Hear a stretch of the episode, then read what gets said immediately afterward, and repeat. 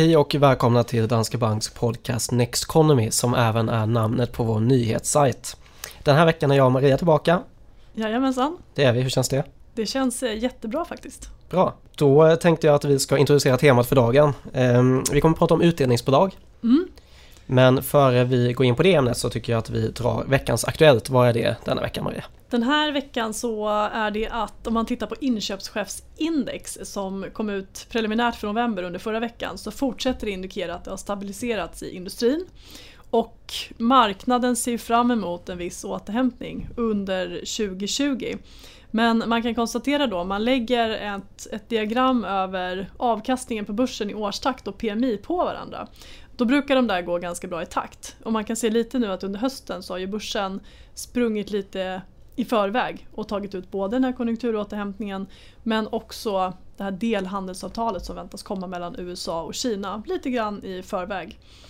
Så att vi får se eh, om det kommer några besvikelser men låt oss hoppas att det inte gör det utan att statistiken kommer ikapp och kanske att börsen går lite i sidled. Och hur ser det ut om man kollar på PMI för tjänstesektorn där då? Där är det ju svagare och tittar man för europeisk del så kan man konstatera att återhämtningen i industrin kommer från väldigt låga nivåer. Så vi är fortfarande på recessionsnivåer men åtminstone att kanske det allra värsta ligger bakom oss.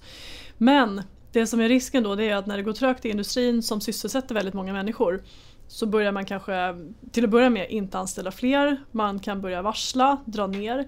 Och det där riskerar ju att spilla över på konsumenterna och det syns i så fall på servicesektorn. Och just servicesektorn då, eh, som kom ut i fredags, den var ju svagare än väntat. Så att där finns det faktiskt tecken på att konsumenterna påverkas av inbromsningen i industrin. Så det är någonting som jag tror att man ska hålla ett öga på framgent. Mm, bra, men då så, då tycker jag att vi hoppar in på ämnet för dagen här och vi kommer alltså prata utdelningsbolag. Eh, när ska man äga utdelningsbolag?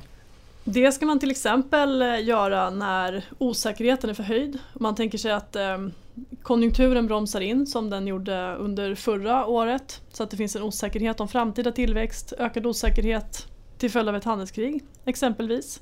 Och då blir ju bolag som har ja, stabil intjäning, stabila balansräkningar som har den här påsen pengar som man regelbundet delat ut under många år historiskt och som varit stabila över en konjunkturcykel.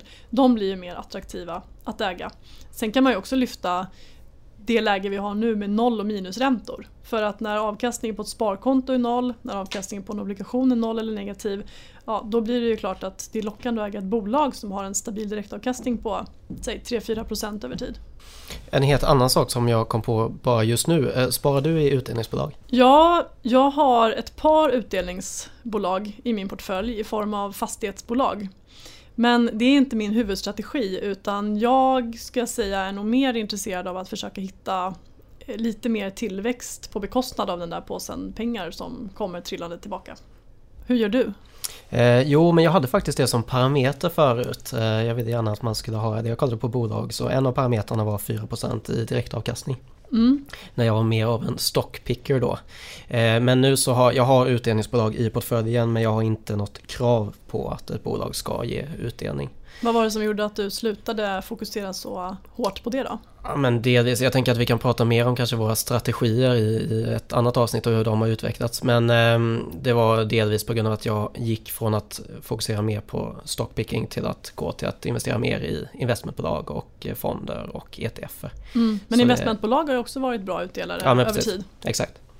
Eh, men det är eh, därför. Mm. Men du, det här med utdelningar det har ju gett en, det har utgjort en ganska stor del av totalavkastningen om man kollar på Stockholmsbörsen också. Ja det har det gjort och kollar man då på de 30 största bolagen, så alltså OMXS30 så kan man se att om man bara tittar på själva indexet och inte räknar med att man fått några utdelningar då har det de sista 10 åren stigit med 80% ungefär. Tittar man istället då på att man också har fått utdelningar och man har återinvesterat dem där i nya aktier hela tiden när de kommit. Då är avkastningen 160% så att dubbelt så hög alltså. Man har återinvesterat pengarna och inte bara plockat ut dem och levt på dem eller gjort någonting annat med dem. Så att eh, utdelningen har ju över tid utgjort en betydande del av avkastningen. Mm, jag tänkte vi kan gå in på, det finns ju utdelningshöjare är ju något som eh, är ganska intressant. Det är något som många tittar på. Alltså bolag som har höjt utdelningarna många år i rad. Och särskilt i USA har vi exempel på det. Eh, då har vi ett, eh, något som man kallar Dividend Kings. Det är alltså bolag som har ökat utdelningen 50 år i rad. Eh, samtidigt då, ja, det är bolag på S&P 500 och de ska ha minst eh, 3 miljarder dollar i marknadsvärde. Finns en viss omsättningskrav också. Eh, men i alla fall, då, här, då är detta alltså 27 stycken bolag som har gjort det 50 år i rad. Eh, kan du ge ett exempel på ett av dem 27? Ehm, kan man kanske dra till med mm, General Electric? Eh, det är faktiskt en bra tanke. Jag är inte helt säker på om den fanns med bland Dividend Kings eller om det är i Aristocrats. Eh, men däremot så Johnson Johnson är ett sånt. Ja. 50 år i rad. Vi har Coca-Cola mm. och Procter Gamble. Men det är bra, jag ska kolla upp den här General Electric också.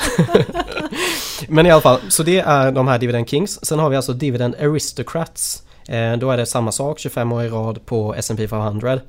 Men sen har vi också Dividend Champions, Contenders och Challengers. Då tar vi oss utanför S&P 500 och så kollar man på alla bolag istället på amerikanska börsen. Men om vi säger så här, eh, de här Dividend Champions då, det är 137 stycken som har delat ut 25 år i rad. Eh, och det här Contenders, det är alltså 5 år i rad. Eh, hur många Contenders tror du att det finns? Hur många contenders tror jag att det finns? Och då ska man alltså inte bara titta på S&P 500 utan Nej. utanför också. Ehm, ska jag gissa på 1000? 500, så det är ändå helt okej. Jag hade inte kunnat gissa rätt på de här frågorna heller så det, det är jättelugnt.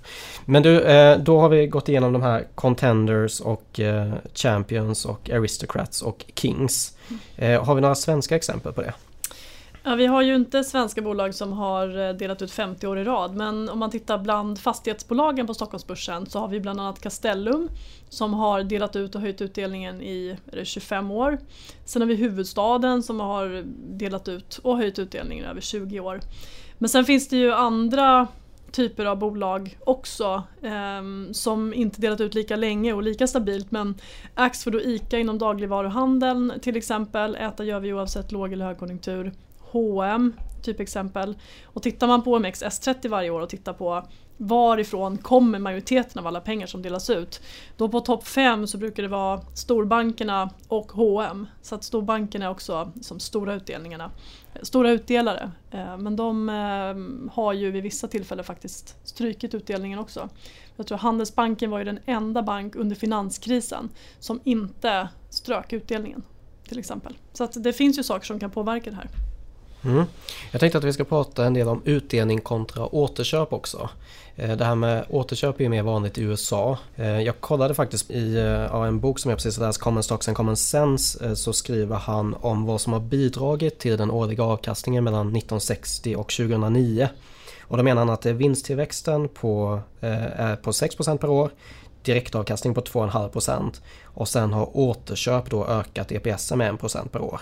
Vilket då innebär att ja, man hamnar på en 9-10% per år under de här nästan 50 åren. Och då har ju återköpen en ganska stor del i det här. Men hade man kollat på ett svenskt index så kan jag tänka mig att det ser ganska annorlunda ut. Här har det ju inte alls varit lika vanligt utan det är som sagt vanligare i USA. Och kollar man på hur det sett ut under det senaste året så har ju amerikanska bolag gjort enorma aktieåterköp till följd av att Donald Trumps skattereform gjorde att det blev fördelaktigt att ta hem kapital som man haft i utlandet. Och eh, när man då fått in en massa pengar i kassan och vill skifta ut det på något sätt så har man valt att göra det till stor del genom att öka aktieåterköpen då. Och eh, det som händer är ju i princip att man går ut i marknaden, köper aktier, makulerar dem och det som händer är att det blir färre aktier kvar och det ökar avkastningen för befintliga aktieägare. Och förra hösten så var ju amerikanska bolag faktiskt de största nettoköparna av sina egna aktier på börsen. Så det var inte nya investerare utan det var bolagen själva. Ehm, och om vi kollar på fördelar med eh, utdelning kontra återköp så tänkte jag på en sak i alla fall och det är ju det att ja, men du kan ju få utdelning från ett bolag och sen investera det i ett annat. Alltså du har en mer frihet genom att få den där utdelningen. Så du kan ta utdelningen från ett bolag som du kanske tycker är lite mer högre värderat för stunden och sen köpa av ett annat bolag i portföljen som du tycker är lite mer intressant för tillfället kanske. Eh, så det skulle jag säga är ju en av fördelarna med utdelning kontra återköp. En annan sak som när man har kollat på det så är det ofta så att återköp sker i bra tider också. Så man gör ofta återköp när det går bra och då är ju värderingen oftast ganska hög också. Mm. Eh, vilket ju också kan tala för att man ska dela ut istället kanske för oss som aktieägare. Ja, precis. Sen ehm, Ja exakt, man gör ju återköp därför att man har mycket pengar som man på något sätt vill skifta ut. Och att man då kanske inte vill höja utdelningen därför att det signalerar att den kommer vara högre framgent. Och det kanske inte handlar om det utan en mer tillfällig effekt.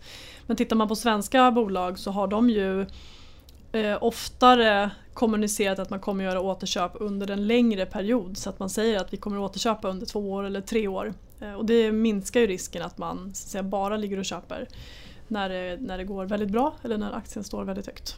Mm. Eh, innan vi går vidare och pratar med mer fördelar och nackdelar med utdelning så tänkte jag bara ta ett exempel från, jag var och kollade på en dragning av vår Europe High Dividend Fond här för någon vecka sedan. Och eh, det de kollar på är då hög utdelning, låg värdering och hög kvalitet. Det är alltså de parametrarna som de fokuserar på. Men det som jag tyckte var intressant här, de har en direktavkastning på ungefär 5% över alla innehav. Eh, men det var att de hade en mix av då safety och opportunity. Eh, för det är nog ganska enkelt att man alltid tänker sig utdelningsbolag, ja men då är det säkerhet eh, främst då. Men de har alltså delat upp portföljen så här. Så 60% av portföljen var mot Safety då som är mer ja, men läkemedel, konsumentrelaterat, försäkring, kommunikation och sådär. Telekommunikation. Medan 40% var opportunity som är med de här ja, men försörjningsföretag och eh, fordonindustri och banker också. Med de här 40 procenten, eh, i och med att det är lite mer konjunkturberoende bolag och så, så lägger man större vikt vid balansräkningen i dem. Så man eh, har ett ännu större krav på just balansräkningen för att de här ska kunna dela ut även genom konjunkturnedgångar. Så jag tyckte det var lite intressant att man faktiskt kan ha den där mixen även när man kollar på utdelningsbolag. Ja, och det kanske är en bra mix att ha också just därför att om man ska gå in lite på för och nackdelar med att mm. investera i utdelningsbolag så har vi ju så att säga, problemet med att investera i bolag som delar ut mycket pengar. Det är ju att anledningen till att de delar ut mycket det är att de inte tror att de kan skapa tillräckligt hög avkastning på att behålla pengarna och investera dem i verksamheten. Och där tycker jag storbankerna på Stockholmsbörsen är ju ett sånt typexempel. Alltså tillväxten på den svenska bankmarknaden är låg och bankerna tjänar väldigt mycket pengar. Flera av dem har ju delat ut 75% av årets resultat. Eh, och det beror ju på att de kan inte ta alla de här pengarna, investera dem och på så sätt skapa högre avkastning åt aktieägarna. Utan man tar pengarna, man delar ut det och sen så får aktieägarna välja själva vad man vill eh, investera i. Om det är ytterligare bankaktier eller om det är någonting annat som har högre tillväxtpotential. Precis. Ehm, och vi var inne på det tidigare med friheten då. Men eh, jag tycker också att det där kan vara en fördel just att det ändå kanske kan öka tålamodet något på, på börsen. Just det här med utdelningar. Så jag tror på något sätt att om man har det här utdelningen som kommer in varje år eh, så eh, är det lite enklare att hålla fast vid bolagen även när det börjar gå kanske sämre på börsen. Eh, för jag menar, ska man ta, ta del av det här sambandet som du var inne på tidigare just återinvesterade utdelningar och jämfört med då ett vanligt index utan utdelningar. Ja, men då gäller det att man har den här långsiktigheten. Så just att man ser utdelningar komma in varje år och att man återinvesterar det tror jag ändå kan kanske göra att man eh, behåller tålamodet. Och det är väl en, eh, en bra idé att hålla fast just vid utdelningsbolagen när det till exempel blir skakigare på börsen. För de tenderar ju att vara stabilare till sin natur. Eh, sen är ju också utdelningen ett viktigt signalvärde man skulle säga någonting som bolagen ogärna gör så är det ju att man sänker en stabil utdelning för att det sänder ett så otroligt negativ signal att man, eh, att man minskar utdelningen. Så att, um, på så sätt så är ju liksom utdelning en, en bra signal på att bolaget är i gott skick, att det är ett bolag med en stabil eh, balansräkning, att man beräknar kunna behålla den här konstant över tid. Därför att man har kassaflöden, intäkter, intjäning som är förhållandevis stabila över en konjunkturcykel. Mm, vi har varit inne på det tidigare också med vikten av en tydlig strategi men just att eh, veta hur man ska agera redan innan en nedgång inträffar är ju viktigt. Ehm, och då kommer jag, återkommer jag till det här med aktivitetsbias. Det är lätt att tro när marknaden svänger neråt att vi har situationen under kontroll om vi faktiskt agerar och gör någonting. Men eh, det är alltså i de där stunderna som man ska hålla sig disciplinerad och förlita sig på en strategi. Och just utdelningar är ändå en, en ganska tydlig strategi. Att man köper den typen av bolag och man försöker hålla sig kvar vid dem över tid. Eh, så så sätt tror jag att eh, det kan vara positivt. Mm, absolut. Det finns ju en del nackdelar såklart också. Vad, vad kan det finnas för nackdelar med, med utdelningsbolag? Ja, men förutom det där då att risken finns att om man bara fokuserar på bolag som delar ut mycket pengar så hamnar man liksom på bolag som kanske inte har så hög tillväxt i grunden då. Men sen är ju en annan sak. Jag pratar ju en del med, med media och ibland så får man ju frågor eh, om en lista där man har sammanställt bolagen på börsen med högst direktavkastning. Och så kan man ibland hitta bolag som har 10-12% eller ännu mer eh, i direktavkastning då. Men det där ska man ju se upp för, för det kan ju lika gärna vara en varningssignal då. Därför att om bolaget har stött på någon form av problem, en affärsmodell som inte längre är relevant eller någon typ av finansiella problem så kan ju det få aktiekursen att gå ner kraftigt. Och då ser ju direktavkastningen tillfälligt väldigt hög ut. Men om bolaget har råkat i svårigheter så är risken rätt stor att den där utdelningen den kommer krympa eller till och med strykas nästa år. Och då är risken att du sitter där plötsligt med ett bolag i portföljen som har problem och som inte längre delar ut några pengar. Så att bara titta på utdelning och jaga högavkastare, det ska man passa sig för. Mm, och där har vi faktiskt ett exempel som man, eh, man vill kanske inte strö mer salt i såret där, men H&M eh, För även när de var uppe här på en 320, kanske till och med 350 som högst då var det, det sågs ju fortfarande som den här stabila utdelaren. Alltså en aktie som du bara kan köpa, ta del av utdelningar, behålla för evigt. Men jag menar, den där utdelningen var ju inte så mycket värd sen när var, aktien var nere i 120 och du har förlorat en tredjedel av värdet. Så ehm, alltså, jag menar starka balansräkningar kan ju bli svaga balansräkningar. Ja, och då har vi problemet där med affärsmodellen just. Mm. Att man har en affärsmodell med alla de här butikerna som plötsligt mm. inte är relevant och så börjar marknaden prisa om aktien. Så att kursrisken sitter man ju där med ändå.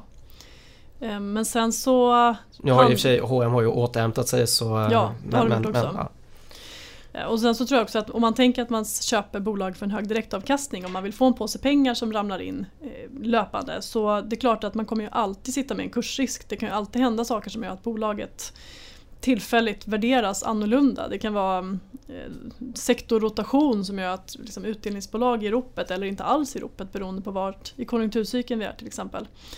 Um, så att man ska nog tänka att dels hitta ett bolag som man tror över tid kommer vara stabilt och sen så ska man inte fundera så mycket på om kursen går lite upp och ner. Men sen H&M är ju lite extremt. Men i H&M så har vi också någonting ja, ganska unikt för att det är ett bolag som har haft historiskt både väldigt hög tillväxt och en hög utdelning. Och det är ju inte supervanligt. Ja exakt. Uh, och jag sa att de har återhämtat sig men de har ju klart inte kommit tillbaka till de, de har en bit kvar till, toppen, det kan man ju konstatera. Mm. Det är mm. så. Eh, men eh, just så här, ja okej, om man ska fokusera på utdelningsbolag så kan det nog vara positivt att kolla på just starka balansräkningar. För jag menar, ju mer man har finansierat sina tillgångar med eget kapital desto större sannolikhet att man kan stå emot sämre tider också och bibehålla den här utdelningen. Så det kan nog vara bra att eh, titta extra på det om man ser en hög direktavkastning. Ja, och även då om det nu skulle bli sämre tider och svårare att finansiera sig så kommer bolag med svaga balansräkningar få det betydligt tuffare än bolag som redan har en stark balansräkning som kanske istället då i ett sådant tillfälle kan liksom låna upp kapital eh, och även köpa upp andra bolag i ett läge där det blir attraktivt. Mm. Precis. Ska vi, har vi något mer att säga om för och nackdelar med utdelningsbolag? Eh, nej men jag tror nog att vi har täckt ganska mycket. Mm. Då tänkte jag att vi lite kort kan gå in på det här fenomenet med att eh, köpa utdelningsbolag för att sen kunna leva på utdelningarna. Eh, och jag tänkte vi kan göra den här kopplingen till FIRE. FIRE är ett ämne som jag tror vi kan komma in på ännu mer en annan gång. Mm. Våra åsikter går kanske lite isär ja det gör de. Mm. Men eh, FIRE handlar ju alltså om att eh, det är Financial Independence Retire Early. Alltså bygga upp ett kapital som man kan leva på resten av livet. Mm.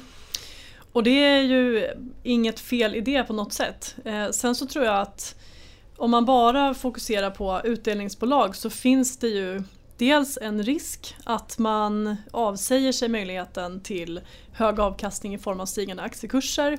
Sen så, eh, så är det här det är liksom en rörelse som någonstans vuxit fram under en tioårsperiod när börsen i stort sett bara gått uppåt. Och där många bolag idag har starkare balansräkningar än någonsin. Så att det här kan ju liksom komma att förändras över tid. Och även om det finns vissa bolag som, som har superstabila utdelningar så är det klart att Ehm, det finns en risk att får man någon form av kris, lågkonjunktur, eh, så kommer vissa bolag stryka, stryka utdelningen. Så man ska nog se till att ha inte bara utdelningar så att man precis klarar sig i så fall utan så att man faktiskt klarar sig och har en del över.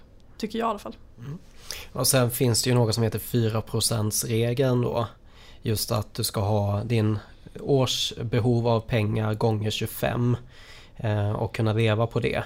Eh, och tanken är då att när man kollat historiskt så har man kunnat ta ut 4% av det här värdet och sen höja den här summan med inflationen varje år. Och när man kollat historiskt så har det fungerat i princip, eh, i princip alltid. Mm. Eh, så jag menar det behöver inte vara så att man nödvändigtvis fokuserar på utdelningar heller. Nej. Man kan ju faktiskt kolla på andra typer av bolag och fortfarande åstadkomma eh, samma, samma sak då. Ja, nej, men det kan man mm. absolut göra. Det gäller ju att hitta en strategi som funkar utifrån ens egna förutsättningar tycker jag. Och då är det ju både här och nu men att man också tänker efter hur framtiden ser ut. Så att jag tänker att många som går in hårt för att leva på utdelningar, kapa kostnader och så vidare är ju, upplever jag i alla fall, förhållandevis unga. Och livet kan ju förändras om man till exempel får ett par barn, man behöver en större bostad, man har högre kostnader, större behov av trygghet. Eh, så det är den ena aspekten och sen så ska man ju faktiskt gå i pension också vid någon tidpunkt i livet. Har man en lön så får man dels en statlig pension och i de flesta fall så betalar arbetsgivaren också in en, en tjänstepension. Eh, och jag är kanske lite mer trygghetssökande vad gäller liksom min anställning och min inkomst och sådär men i alla fall för mig så tycker jag att det är en rätt viktig aspekt. Um, en annan då det är att vid någon tidpunkt kanske man behöver kapital till någon större investering, kan handla om en bostad. Och om man samtidigt då ska leva på det där kapitalet så blir ju det eventuellt svårare att göra en sån. Men som sagt, bara man tänker igenom aspekterna både här och nu men också vad det innebär för framtiden så är det klart att det är ju ett, ett sätt att leva livet som funkar lika bra som något annat. Eh, men eh, bara för eh, avslutande lite om FIRE-grejen som vi kanske kommer tillbaka till någon gång. Men alltså fokus där blir mycket på att hålla ner kostnaderna. Det är mycket det det bygger på. Jag brukar ju säga att det finns en dubbel positiv effekt av det här. Och det är just det här att dels så kan man spara mera och sen så har man, kan man leva på mindre när man väl behöver ta de här, det här sparkapitalet. Så jag tycker den där, det där fokuset på kostnader är ändå positivt. Sen så kan man prata mycket om för och nackdelar med eh, just FIRE-tänket och så och eh, vad man kanske ger upp och sådär. Men jag tänker ja, att vi, vad, det skulle, kan... vad det skulle innebära för samhället också om alla började hålla igen på kostnader och ville leva på utdelningar. Alltså det finns ju så många Precis. aspekter av det här tycker jag. Det finns det, eh, vilket gör att vi kanske borde gå tillbaka till det en, en annan gång. Ja, det kan vi göra. Ja, bra. Eh, då så, då tänker jag att vi går vidare i dagens agenda här och tar veckans tankefel. Just det, är du bättre på att köra bilen genomsnittet Maria? Ja, men jag skulle säga att jag är bättre på att köra bil än genomsnittet om jag ska skatta mig själv. Är eh, du det? Nej, jag är faktiskt inte det. Jaså, är du dålig på att köra bil? Ja, jag är extremt dålig Då ska jag inte åka med dig. Nej. Nej, men grejen är den, när man brukar fråga det här då så brukar 90% svara att de är bättre än snittet på att köra bil. Och eh, det här är ju då övertro eller overconfidence bias som det heter. Och eh, översatt till aktiemarknaden då så kan vi även ha en övertro på vår förmåga att eh, tajma upp och nedgångar på marknaden. Vilket då kan leda till negativ avkastning eller sämre avkastning. Och det finns ett exempel på det här eh, just på börsen. Man gjorde en studie i USA mellan 91 och 96 där man kollade på 66 000 hushåll. Och man kollade då på hur de hade presterat och hur pass aktiva de hade varit i sina portföljer. Och det visade sig ganska tydligt då att de som hade varit mest aktiva hade fått sämst avkastning. Eh, så de hade fått en avkastning på 11,4% per år medan index under den här perioden hade gått 17,9%. Mm. Eh, och det, var, det visade sig ganska tydligt också att det gick eh, i en skala där från de som var mest aktiva till de som var minst aktiva. Att eh, ja, ju, närmare, ju mindre och mindre aktiv man var desto närmare indexavkastning kom man. Mm. Och det där tycker jag ju är en av de viktigaste funktionerna som vi på en bank fyller och som en rådgivare kan fylla för någon. Det är ju liksom hjälpa till att se till att kunden hittar en strategi som är eh, bra anpassad till ja, men hur mycket förluster man kan bära, riskaptit, eh, långsiktighet och så vidare. och så vidare. Men sen då att man håller fast vid den där och inte agerar förhastat. Varken om det börjar se skakigt ut på börsen och det börjar pratas om lågkonjunktur till höger och vänster eller för den delen om det som det nu varit på slutet när börsen har gått som tåget och det blivit där FOMO, fear of missing out som har lite grann tagit över och det är massa kapital från sidlinjerna som plötsligt strömmar in på börsen och som kan få eh, någon att ta onödigt hög risk med pengar som man inte hade gjort det med annars. Mm, och tillbaka till den här studien då så det var alltså ganska tydligt att det var de mest aktiva som straffades hårdast. Och det är ju dels då på grund av aktivitetsbias som jag var inne på tidigare men också på grund av den här övertron då att mm. vi tror att vi kan tajma ned och nedgångarna och uppgångarna på mm. marknaden. Men ofta så är det ju så att framgångsreceptet på börsen handlar om att inte göra någonting. Eh, så de här som eh, tradade mest då ja men dels så hade det ju inte tagit lika mycket tid från dem om de bara hade köpt ett index och det hade säkert tagit bort en del ångest över dåliga aktieaffärer också.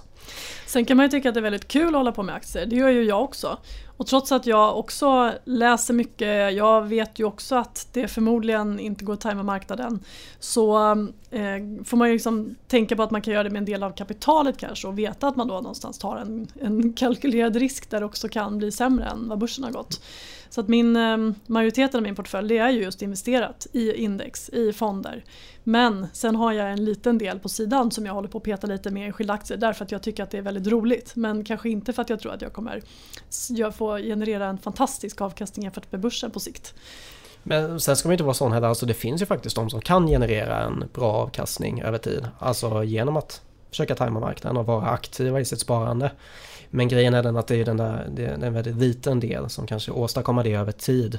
Eh, även om du kan göra det i, i kortare tidsperioder så om man kollar på 20, 30, 40 år som kanske är det man egentligen sparar för. Eh, så, så blir det ju väldigt svårt. Men som du säger, det är jättekul att kunna hålla på så att man tar en del av sitt kapital och eh, håller på med enskilda aktier. Det absolut. Mm, det har faktiskt gått ganska bra också. Ja, men jag kan tänka mig. Vill jag ändå tillägga. Ja, precis. Bra, men då tänker jag att vi avslutar för idag. Det var veckans tankefel. Då skulle jag bara säga att ni eh, jättegärna får ställa frågor på Twitter eller i det frågeformuläret som vi lägger upp i avsnittsbeskrivningen. Och kom jättegärna med förslag på ämnen som ni vill att vi tar upp framöver också. Ja, och nästa avsnitt kommer väl om två veckor som vanligt. Precis, och då kommer vi prata marknadssyn. Ja, exakt. För då har vi släppt en ny kvartalsrapport inför första kvartalet 2020 med vår syn på konjunktur, på börs, på räntor och på var de mest intressanta investeringsmöjligheterna finns under nästa år. Bra, då vill vi bara tacka för att ni har lyssnat så hörs vi nästa gång. Det gör vi. Tack för idag. Tack och hej.